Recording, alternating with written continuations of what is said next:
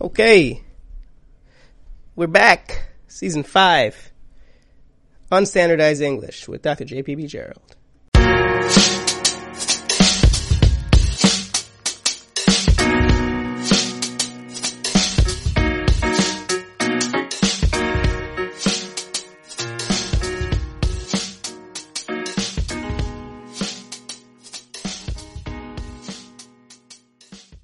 Okay.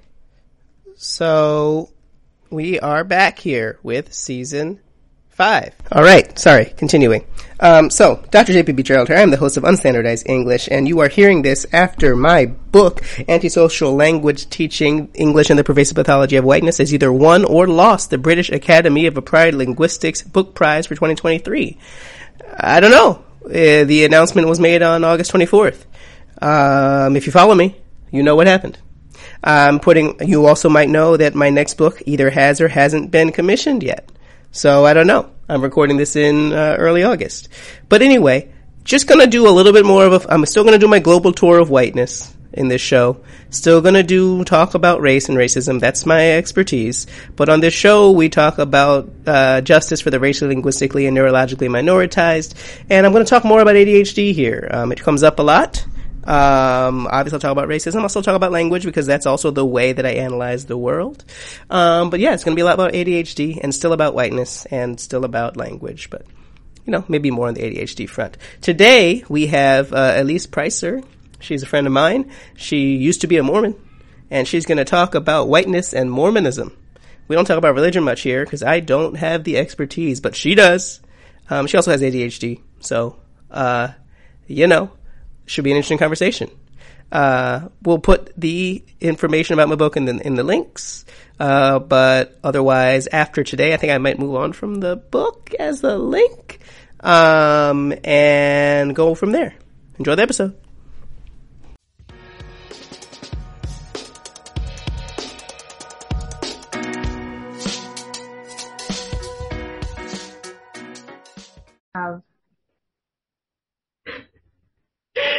Don't have um yes i'm aware of that thank you um because they don't have any doctrinal knowledge. And saying that is giving me the ick because that is a deeply mormon phrase doctrinal knowledge.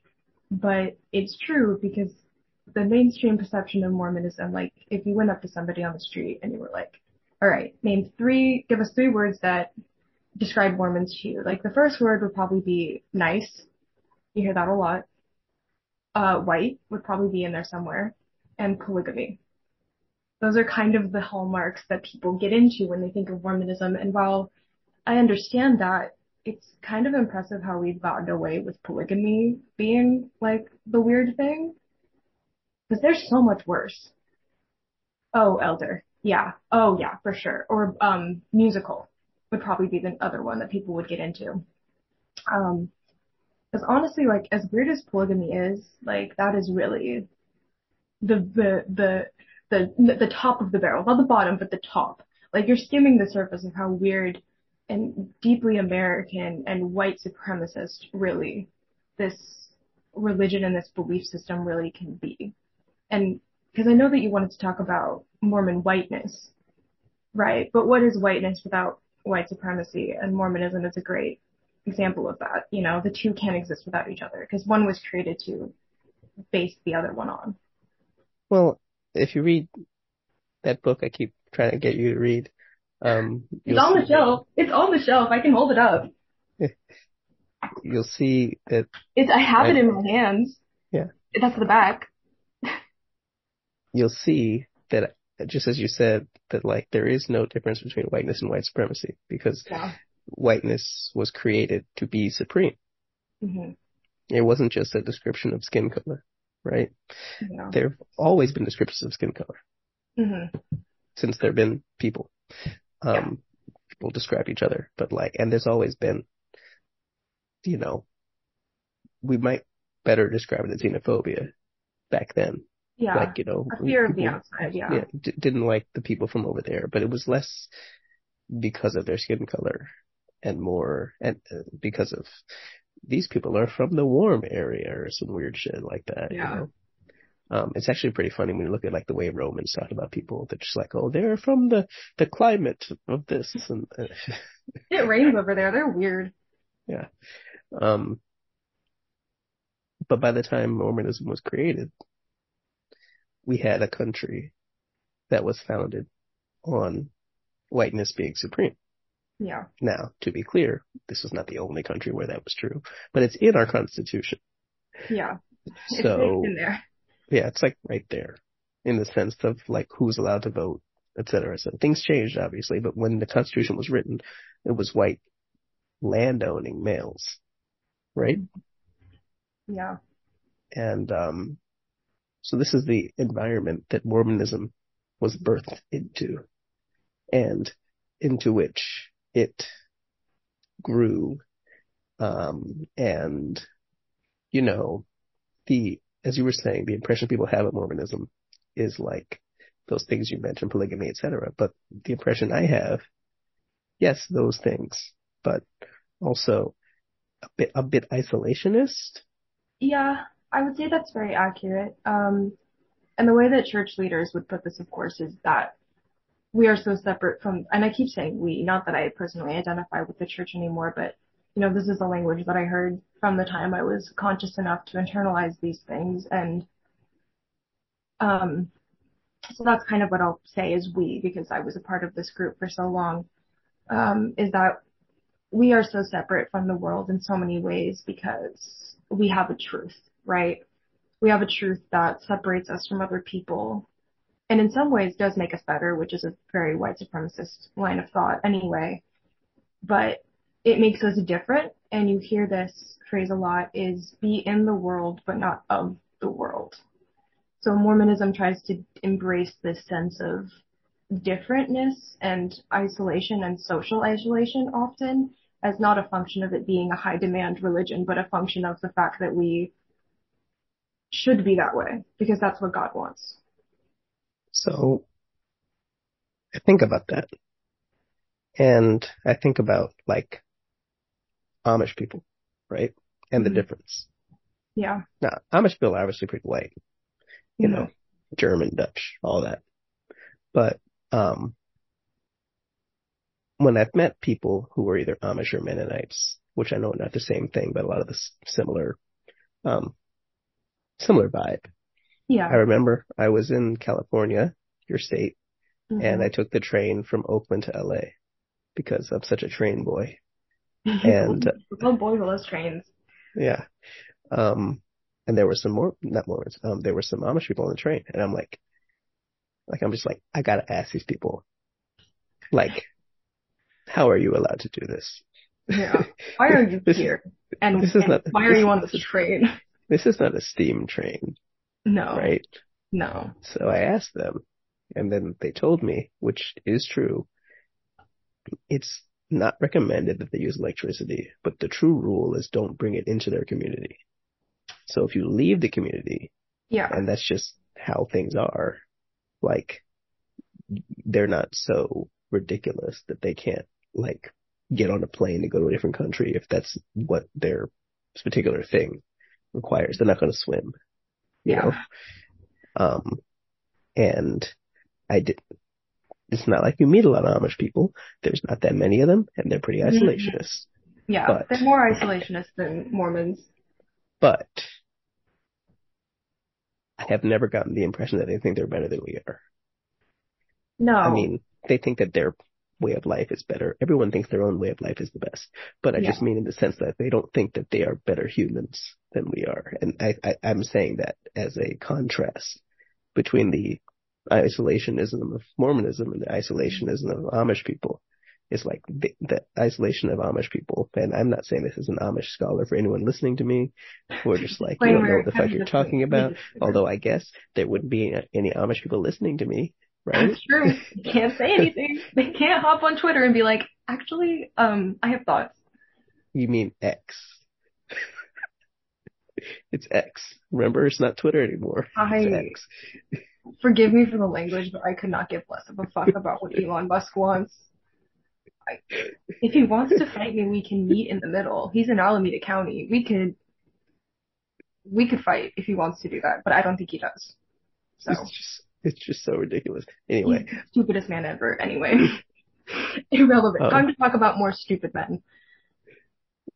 but anyway, the point is there's there's a creepiness I find with the transition um to to Mormonism because I do feel like there's this domineering, this this when I say Americanness is that you know this this um this enforced hierarchy that which is obviously patriarchal, but it's not just patriarchal.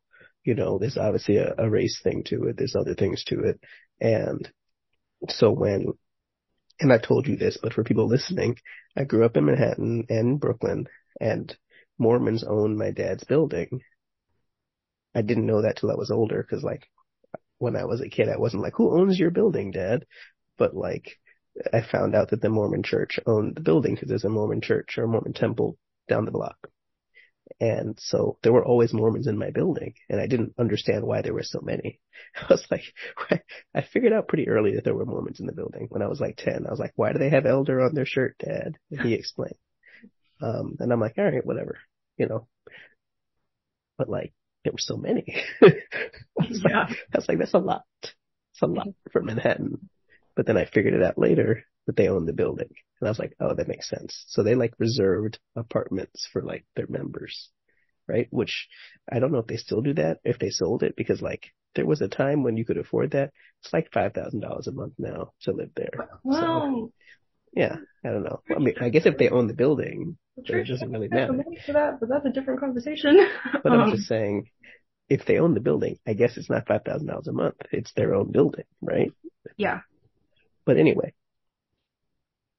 But yeah, um, and as as I was thinking about this more, you said that it that Mormonism came to be in an America that was already white supremacist. And while that's completely true, I think so I'm going to be talking a lot about this and I apologize in advance, but I think it is necessary because not a lot of people have access to this level of knowledge, not in like a Mormons are keeping it secret way because I don't really think that's true, but in a most people haven't number one had to take this information in and number two haven't had the time and the space to reflect on it the way that I have.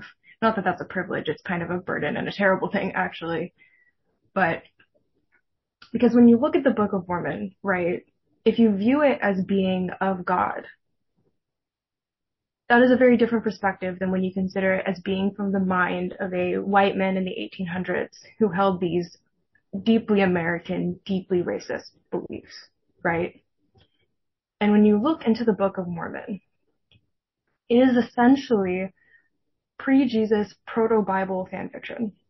And that sounds stupid, but I wish I was kidding because it essentially follows um, starting with a family of people that are meant to be proto Middle Eastern question mark, um, fleeing the area and leaving for what is meant to be America with all of the hijinks that come along with it. And later on, stories are told about the descendants of these people.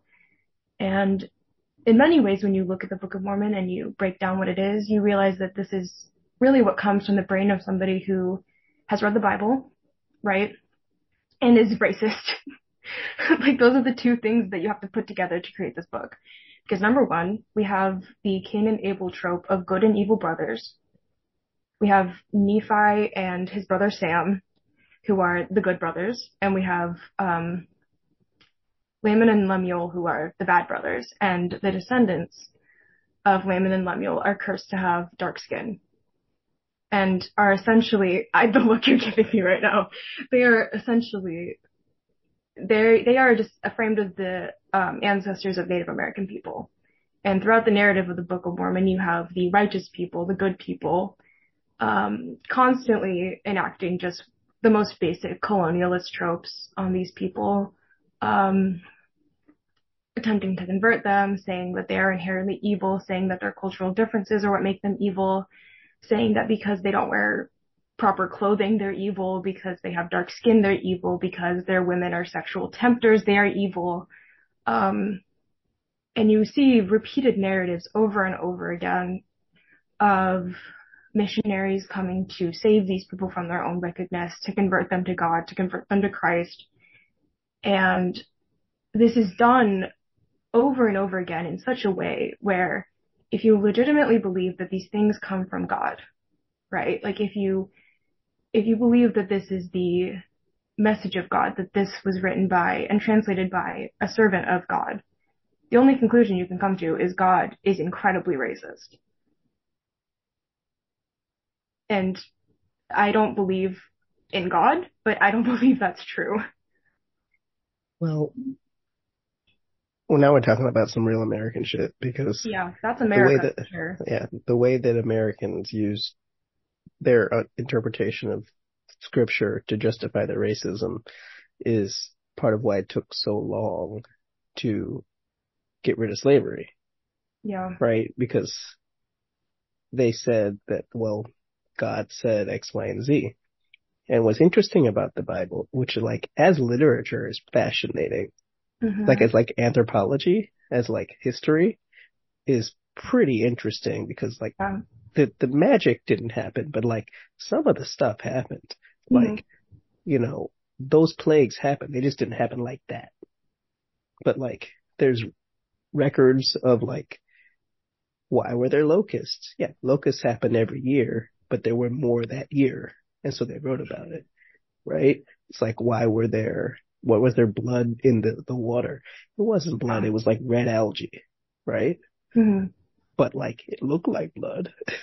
like, why were there frogs? Well, what happened is that the red algae was poisonous and the frogs died.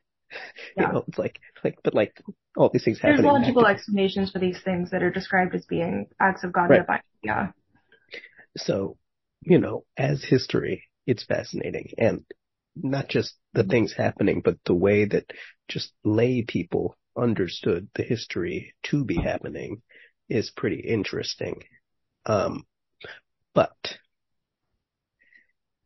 when you understand that it is lay people, right? Mm-hmm. And I consider most clergy to be lay people. They're not necessarily experts in anything. you can, to be clear, a, cler- a clergy person can be a theologian, but you yeah. are not necess- you are not necessarily a theologian by being a clergy person. Yeah. Right. Well, that's, you can, yeah. You can, you can be. So I don't mean to say that no clergy are experts, but you are not necessarily trained in the studies and the expertise. You can be, but anyway, um, and I say this because I have m- many clergy in my family. I'm not trying to pretend otherwise that they can't know anything. I don't, I don't know why I'm sitting here like you can't see me. Um, like it's just top of my head. Um, anyway, so what was I saying? Um, the Bible, interesting, right? So when you think about the Bible, and you think about what it means, what it represents, and the way that it's been used for all sorts of terrible things, mm-hmm. especially in this country. Not just as, not especially, but definitely in this country. Yeah. And then I think about the black church and how the black church has used the Bible not not only for good things, to be clear, but like as a, a sense of solidarity. Like when I went to a family reunion two weeks ago, you know, they were all either in the church or very connected to the church and a lot of pastors in my family. You know, um, the only other doctor in my family, which is not a Gerald, so I'm still the first Dr. Gerald, um, was a theologian. Yeah. Um, he was also a Tuskegee Airman, so like I got a I got a ways to go to catch him in terms of influence. But he's beating you by a little bit. He just just just a smidge. But yeah, there's um, but anyway, the point is, what I wish people would understand is how just, if you took a step back, the way I look at all these things is as literature, that all literature, all art is to be interpreted. Yeah. Right? When you get to be textual about it and like you can't interpret, there's no words that cannot be interpreted. Mm-hmm. Right? It's, is the difference between AI and the rest of us and why as much as people are whatever about it, like it's just regurgitating. The interpretation is what we're doing because mm-hmm. we have our own lens. And I find it fascinating to use my lens, but a lot of people just reject the existence of lenses, which you can only do if you're fucking white. yeah, that's completely true. Um, and it is interesting that you mentioned the idea of clergymen not inherently being experts on religion, because in Mormonism that could not be more accurate. Um, so the structure essentially means that um, there are several congregations within what's called a stake, which the closest comparison I've seen is a Catholic diocese. And within each ward, which is a certain area of a certain population, um, there's a bishop, and that's kind of the the level one. That's your guy. If you're in the ward, you talk to him. And this could literally be anyone. I can't emphasize that enough. This guy could be a dentist. He could he could be a teacher, he could be a lawyer, he could be anything. He could be a good guy or he could be a bad guy. And because of that, you see a lot of people try to say, it's not the church, it's the people in it. And you're like, well, I don't know how to tell you that one creates the other and feeds on the other. And they're like, well, you only left the church because somebody in the church hurt your feelings. um, and I mean, sorry, which, go ahead. Go ahead. Oh, well, if you have something to say, go ahead. We're all going to be interrupting each other. It's the ADHD. Yeah. Um, I think about that a lot with my writing and the work that I try to do with what I'm doing now, right? Is that Mm-hmm. like, I truly believe that the problems in the world are mostly systematic, right? They're Yeah. both syst- they're both systematic and systematized. Like this Mhm. wasn't an accident. And that's what makes them so intractable, you know? Yeah. But on the other hand, systems don't consume content, right? Like it's still a group of individuals consuming content. And when I used to work at my last job and I worked not for, but adjacent to the city government, like the city government had its many issues, but it was still a several thousand individuals. And the more I worked there, the more I realized that like the majority of them were trying to do the right thing. They really, I may not have agreed with what the right thing was. They were trying to do it though, in their Yeah. own twisted way. Right. I mean, like, but I'm talking about the workers. The directors were a whole other level of bullshit. Yeah. But like the the workers actually were trying to help citizens. They just didn't have the power to do so. So the point is, it's like, where do you find that balance? I know it's a system, but it's a system run by people. You know?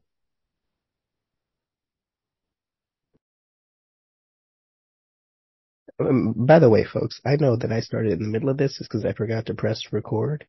And, uh, so you got the middle. you missed the first minute of the conversation. It'll be okay. You'll figure it out. I'm. So I think last time, the thing that I started off with was probably the most. I don't want to say publicized because I actually don't know how many average people actually know about this or understand the implications of it. I think again because the surface level perception of Mormonism is so both accurate and inaccurate in many ways, where it's the most surface level perception of it, which is what you're going to get if you ask random people what they think. But it misses so many of the parts that are bad. um, and that, that thing which I'm talking about is the priesthood ban. And, um, I did get a snip from Wikipedia, like just to confirm what I'm talking about because I wanted to see if, to confirm to myself that it was actually as bad and as broad as it was. Um, so when I say priesthood, that is believed to be in the church the ability to act with the power of God to do things like marry people, bless babies, um, baptize people, and preside over groups. Right? And this is something that is afforded only to men, naturally, which is a different point of contention and conflict. And so the implications of this are so much worse than just black men. This was a ban on black men holding the priesthood for the record. Um, And this existed from 1852 to 1978. So just for context, my mother was born in 1978 and she's turning 45 later this year. So it has been 45 years that black men have been able to essentially fully participate as members of the church. And that, like, there's not really words for that and what that means. Because I was thinking about it and the, the, the, the implications of this, right? So black men were not allowed to um, baptize their own children, which is considered very often a familial bonding point. You're most often baptized by your father or a male family member. Um, um, any white man over the age of 12 immediately has more power or had more power over any black man in the church. Because it, the age of 12 is, it's kind of akin to a bat mitzvah where you kind of become an adult man. That's when you receive the Aaronic priesthood and you're allowed to start participating in passing the sacrament. Um, so any black, any white child over the age of 12 had more power and authority than, in the church than a black man of any age. Um, you could not get married in the church. You could not, and by that I mean you couldn't get married in the temple, which is the only kind of marriage the church cares about. You could not be a bishop. You cannot give blessings to your own children, which is a very common thing to do when you're sick or at the beginning of a school year you are almost functionally not even a man in the eyes of the church. So much of what it means to be a man in the church is tied to having the priesthood that it's almost as if black men were cut off from being men. And of course, this had consequences for black women. They also could not participate in temple ordinances and also couldn't get married in the church, obviously, which is, so the, the Mormon celestial heaven system has three heavens, and I'm not kidding. There's the terrestrial kingdom, the telestial, and the celestial, which is, you know, your goal, or, you know, the hypothetical goal. And in order to enter into that kingdom upon your death within this theological construct, you have to be buried in the temple. So they are, this was putting a whites only sign on heaven. This was putting a whites only sign on access to God and access to Jesus and happiness. And the, I, and I will say, I have met personally maybe one black family in the church in my time in the church. And I don't live in a particularly, um, I don't live in an area with a lot of black people per se. However, you see them when you walk outside. You know, it's not like this is an entirely white part of the state by any means. And I don't know how you can exist within a system like that. That is an elective choice, right? To participate in a church and to begin that process of conversion is a choice that you make. I don't, I, I do not envy the burden and the pain that black members of the church carry with them at all times. I can't imagine it. You know, I think about that because I think about like, what are the systems in which we are forced to participate and what are the systems in which we choose to participate, right? Mm-hmm. So I think about like public school. I mean, obviously you can go to private school, but I just mean in the sense that you have to go to school right? Yeah. I mean, I know you you can be homeschooled. You you know what I mean. You have to go to yeah. school to some extent, right? You gotta get in, yeah. You gotta learn how to read. Right. Um, not just for functionality, but like legally, you got to go to school, mm-hmm. right? And so, when I think about the desegregation of schools by law, like that was something we didn't really have a choice. Like the the fact that they didn't fund our schools mattered because you got to go to school mm-hmm. right? Um, whereas you think about church, you really can make your own place, like a lot of the Black Baptist church and so forth. Like those are what it, who said it? Don't remember who said it, but like the most segregated hour in the, in the, in the week is Sunday morning or something like that, right? Yeah. You know, um, but you can make your own spaces for church Mm-hmm. within, within certain religions. And then I think about living spaces, right? Mm-hmm. I'm conflicted about this. What I'm about to say is that like in a smaller location, so like not a large city. So I don't, I don't mean in New York or anything. I mean like in a, in a suburb or something, right? Mm-hmm.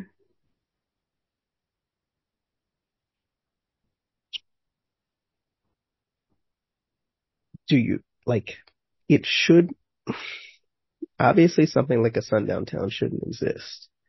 But Yeah. like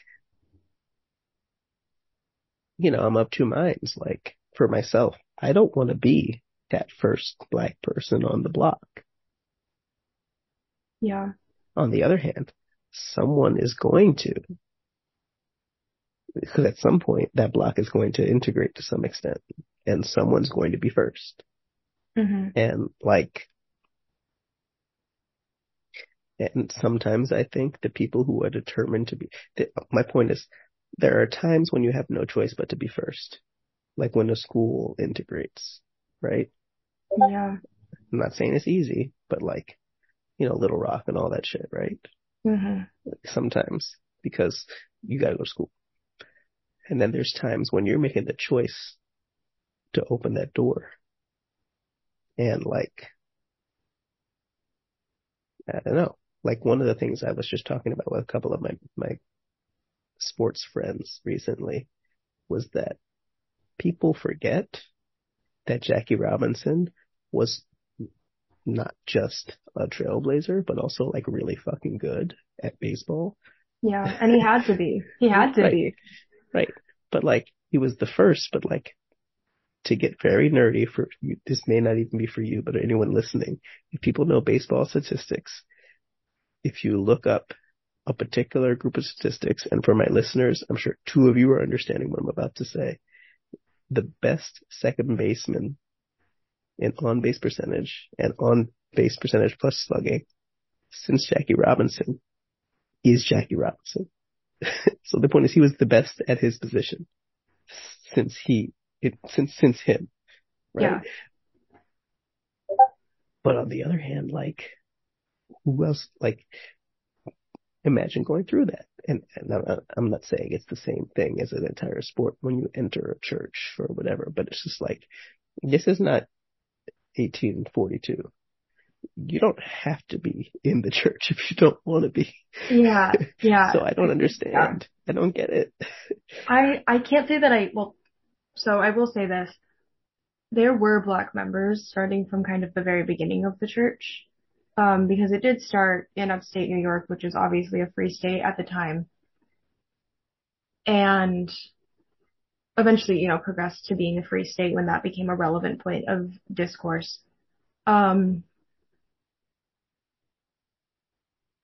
so black people had always existed within the church, and this was a conscious decision made to exclude them from systems of power while they were already there. So there had been black church members this entire time. And they had been isolated and they had been kept from these things that are considered fundamentals of the church, things that are considered not, that are not even a question. Um, and I have to, and I can't directly compare this to my own experiences, but it is a similar cognitive dissonance and discomfort in knowing um, that you do not belong in a space and knowing that from a very young age because even when I was like five years old, I was a weird fucking kid and I would have these, these moments of kind of staring into space and wondering, um, can I do this? Can I be this person that I'm told that I'm supposed to be? That I'm, that I'm being guided towards becoming by this church and by what I'm being taught and what I'm being told. And I remember my internal conclusion being no. And I just kind of shoved that away and I didn't think about it because that was such a scary thought to confront. even as a hypothetical that I didn't want to because that's where my family was, that's where my friends were, and that was where I was told that if I did these things, I would be loved. And that is a very powerful thing for a child, right? That is the whole goal of a child. You're like, I'm trying to get people to love me and care for me. That is why I am here. That's the goal. Um, and to break away from that is a very scary thing.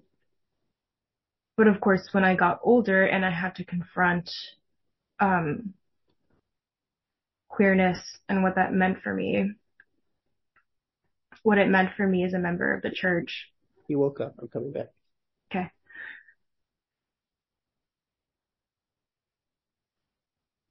He didn't actually wake up. He just made noise in his sleep. But then I spilled my drink and I had to clean it up. Okay. But um yeah, as I came to the realization that I was bisexual and that was something that could not exist within the structure of the church that I had wanted to believe in, wanted to believe in and wanted to be a part of. Um it in some ways I'm very grateful for it because it led me to kind of have one foot out the door um and once the pandemic started and I was, well, we hadn't attended church for probably a couple years before that. Once my parents split up and I was no longer attending church regularly, I was able to do the rest of the work internally. And in many ways, it is a good thing that I did it when I did because I can't imagine how much of a complicated and scary thing it would have been to try to disconnect myself from a church and a way of life that I had based my marriage on, that I had raised children in, that I had, built an extended community with. Um, and there are queer people who stay in the church. I can't say that I understand why. But I think when you have put your trust into something and wanted to believe, right? wanted to believe so badly and believed for all intents and purposes. You did believe, you know, I did believe for a while. It is very difficult to move yourself away from that system, even if you can see where it is harming you. And that's true of a lot of systems, you know, um, abusive relationships. You can tell somebody, you can, you can be hurt by somebody over and over again, but what will get you to leave is probably not just going to be that. You have to reflect on yourself and whether that is worth it to you and whether that is too much for you. Um, and I did call the church a high demand religion, which I mostly said because the word cult is kind of questionable at the moment. And I feel like that is actually the best way to describe it because it does take up, um, most of your life. Like church used to be three hours. It's now two hours, which is still a pretty long time. You have youth activities during the week if you're a teenager. You have various other committees and small things that you might be involved in as an adult. You have a calling maybe, like you could be the chorister, you could have ward choir practice. It is intended to consume so much of your life. It is intended for you to feel like everything about you is tied to the church because that is what makes it the hardest to leave. Because even now, even as I've witnessed members of a community that felt so loving and that I thought was so supportive of me, um, be so terrible in so many ways on so many occasions, I still sometimes miss that community or I at least miss what I perceived as a supportive community, which is really the saddest thing. There's I mean, there's gay Republicans too, so you know. Yeah. Um, there's also black Republicans. I don't know, man. Um, I find it all kind of sad. I don't have a very profound thing to say about it because I think sometimes, right? a big part of why I didn't do the like, so the ironic thing is that I work for a company that does finance now. I don't do finance. I do education, but like they are a nonprofit lender, right? Yeah. Um, but like the reason they pay us well is because they believe, especially for their finance people, like they're not going to get the best people if they don't pay equivalent to standard financial services companies. So our like benchmarking is financial services, which is good. It's not nonprofits because nonprofits don't fucking pay.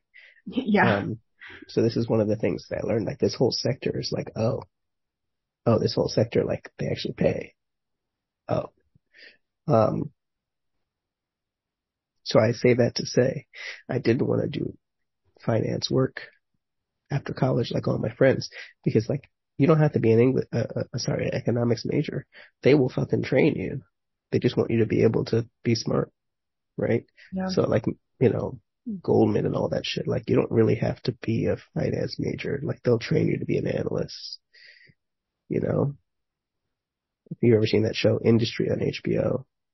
No. Like it, yeah. So anyway, and a lot of my classmates did that and I didn't want to do it. Not only in retrospect would I have been bad at the actual work, which is a separate issue to what I'm saying, but I wouldn't have enjoyed it and I knew I wouldn't enjoy it, so I didn't do it. But the problem Mhm. is I didn't have another plan. So my dad, my dad was mad because like he would have accepted me doing something else if I had a plan, but I didn't have a fucking plan. That's a very thing. Dads need, they're like, do you have a 401k? Are you saving? Are you investing? What's your stocks? Like that's a, such a dad thing to do. So that's how I ended up in Korea because I was on his couch and he was mad at me. And so I left. Like, I gotta go. Yeah. Uh, he's like, you need to get a job. I said, oh, well, I'll get a job. And I You're went like, as far I'm leaving the far country." as possible. I left, I left the hemisphere. yeah. He said, fuck this. I'm going over there. So anyway, so for the, I went to Korea for two years and I came back. And yes, this entire story is in the book. Um, and then, you know, I sort of worked part-time jobs for several years until I got a nonprofit job, which was stable, but not well paying. And so until I got not this job, my last job paid well enough. The one where I was working with, but not for the government, it paid mm-hmm. well enough. It was nothing I was like ashamed of salary wise. But this job, like I'm in a good place. And now that I'm not stressed about it, anxious about my professional position, right? I can look back and I look back and I think about like these fucking assholes in college who were mean to me to the point where my, my wife is still like, Justin, why are you still thinking about them? Um, like,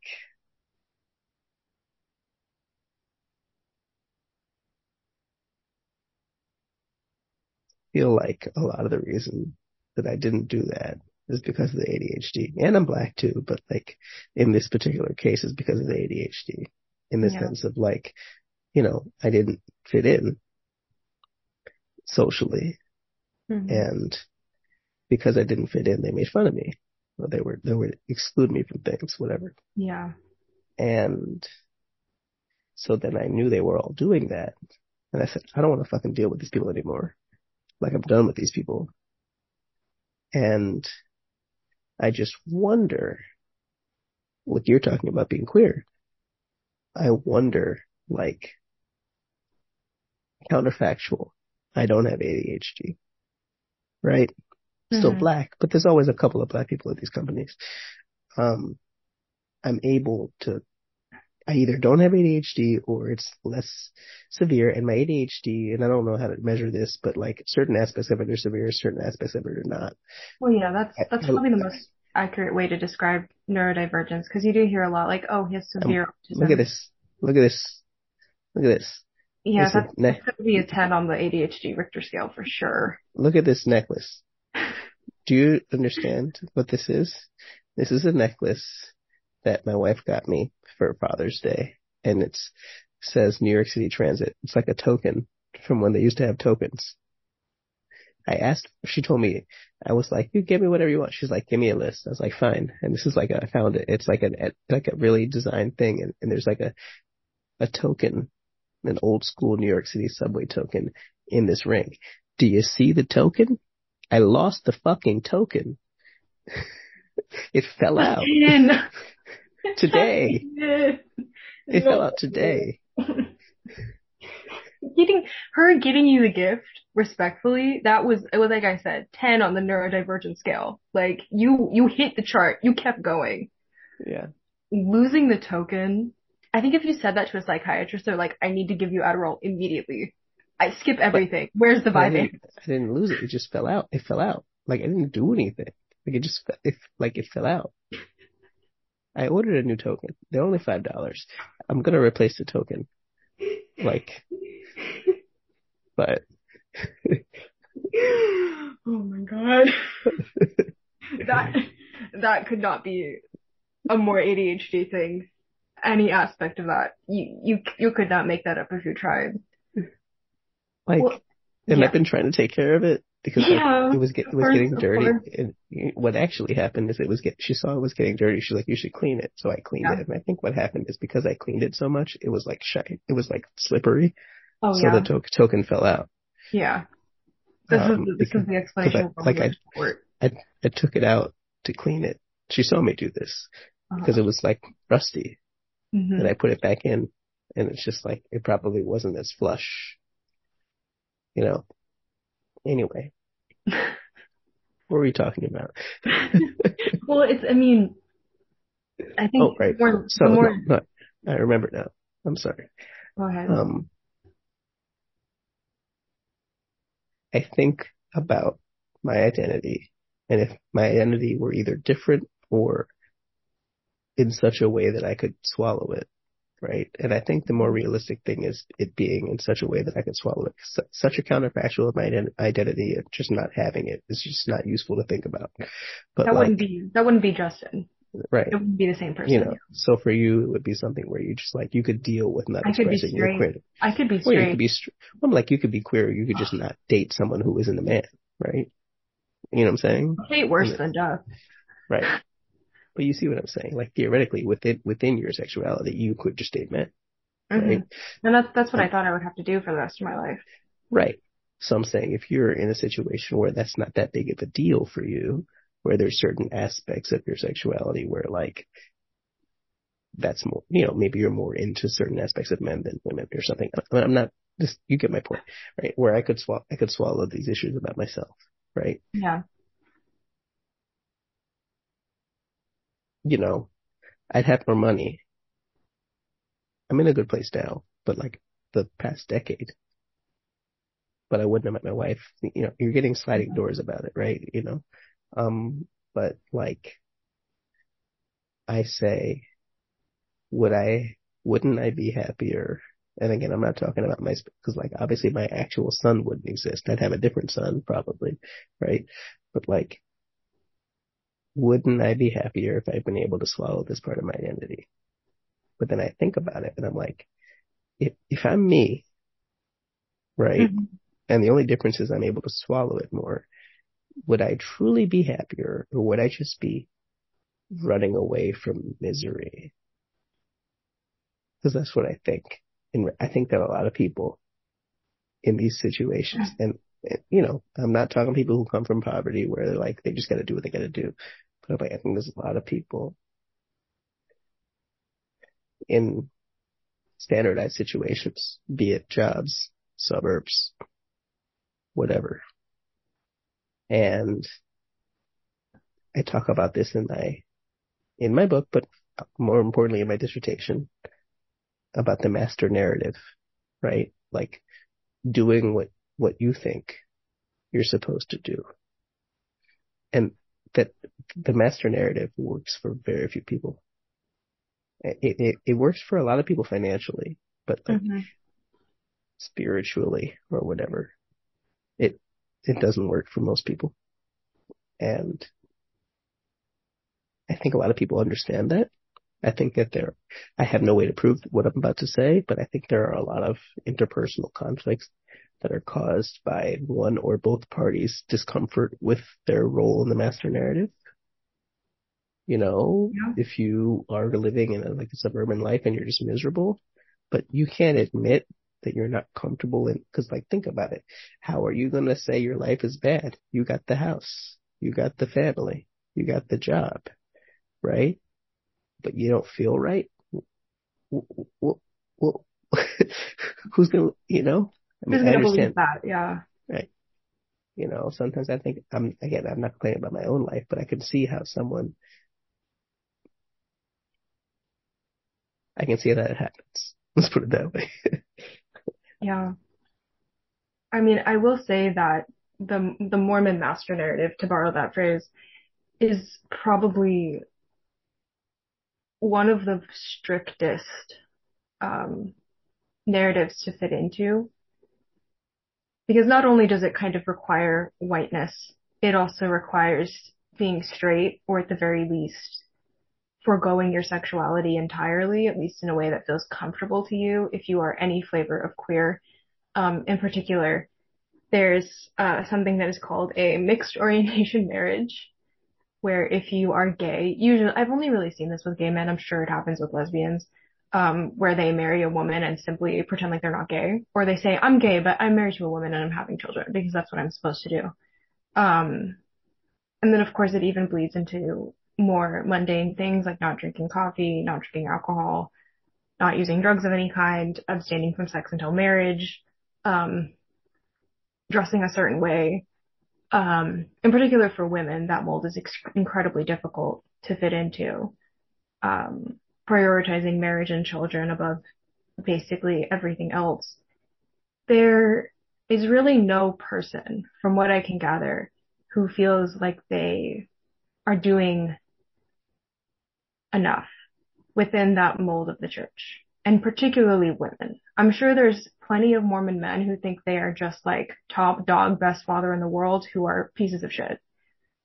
The reality is that this burden falls mostly on queer people, people of color, women, disabled people within the church who are already lacking an aspect of what makes up this narrative of a good person, you know, a holy person, the right kind of person.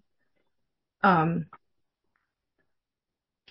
and like, as you were saying how you kind of got teased by these guys for having ADHD and sticking out in that way, um, this is kind of a semi-common occurrence. If a girl, like if there's like a pool party, right, like a youth pool party, standard activity, and a girl is wearing a two-piece, people will be talking shit about her and her mother for letting her wear such a thing.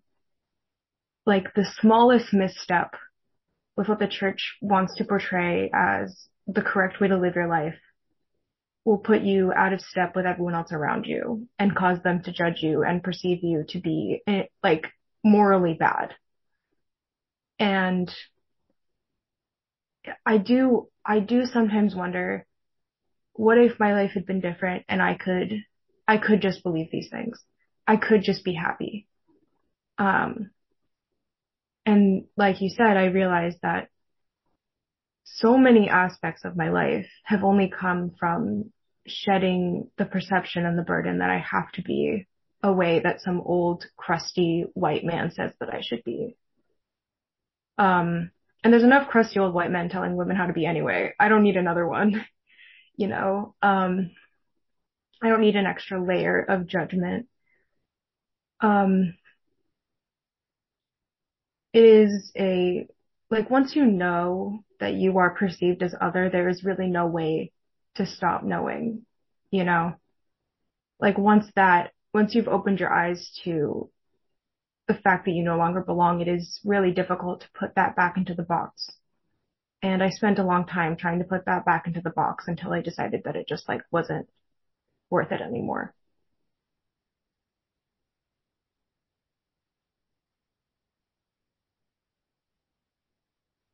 I want to just keep talking to you.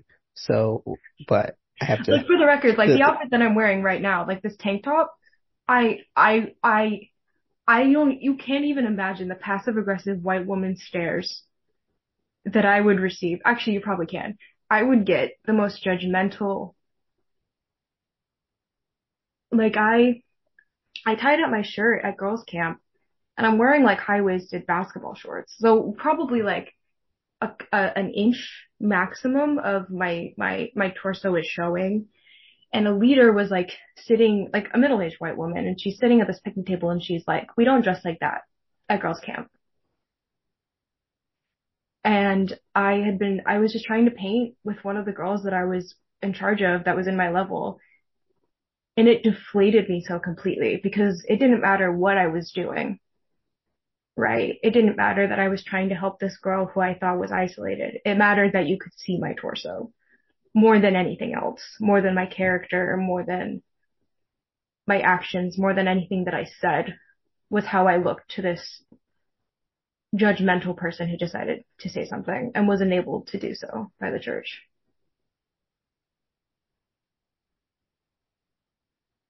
Well, we're gonna have to probably leave it there. Otherwise, I feel like it'll be one in the morning and we'll just keep talking.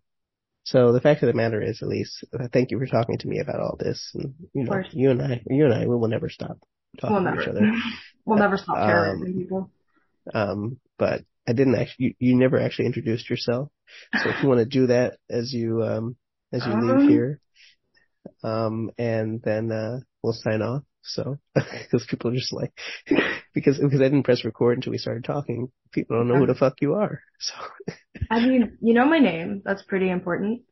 Um, I guess the relevant things to this conversation would be I grew up Mormon in the California Bay Area, which I know is not the Mormon Belt, and I know that people say that it is different in Utah, but I would argue still pretty bad.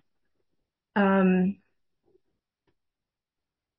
I enjoy tattoos, crochet, being on Twitter, not X.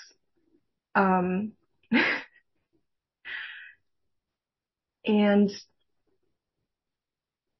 I don't know. I think that's all they, re- I think they've learned enough about me, to be honest. I think I've said a lot. Yeah, we'll make sure you come back. All right, folks. Thanks for listening. I hope that this season treats everybody well. Um, and we're getting into the fall now, so I hope everyone, if they're related to education, as many of the people who listen to this show are, have a good semester and everything. You can always buy the book by the time this episode comes out, I will know whether or not my book is an award winner or merely a nominee, but I cannot say anything about it at this moment or for the next several episodes because as ever, I record several before the season starts, so I don't have to stress myself out. Elise, thank you for being here with of me course. this evening and uh, everybody else. Have a good night. Okay, uh, uh, I just need to tell all of you I forgot to press record at the beginning of this call, so you, you missed the first minute. You'll figure it out though.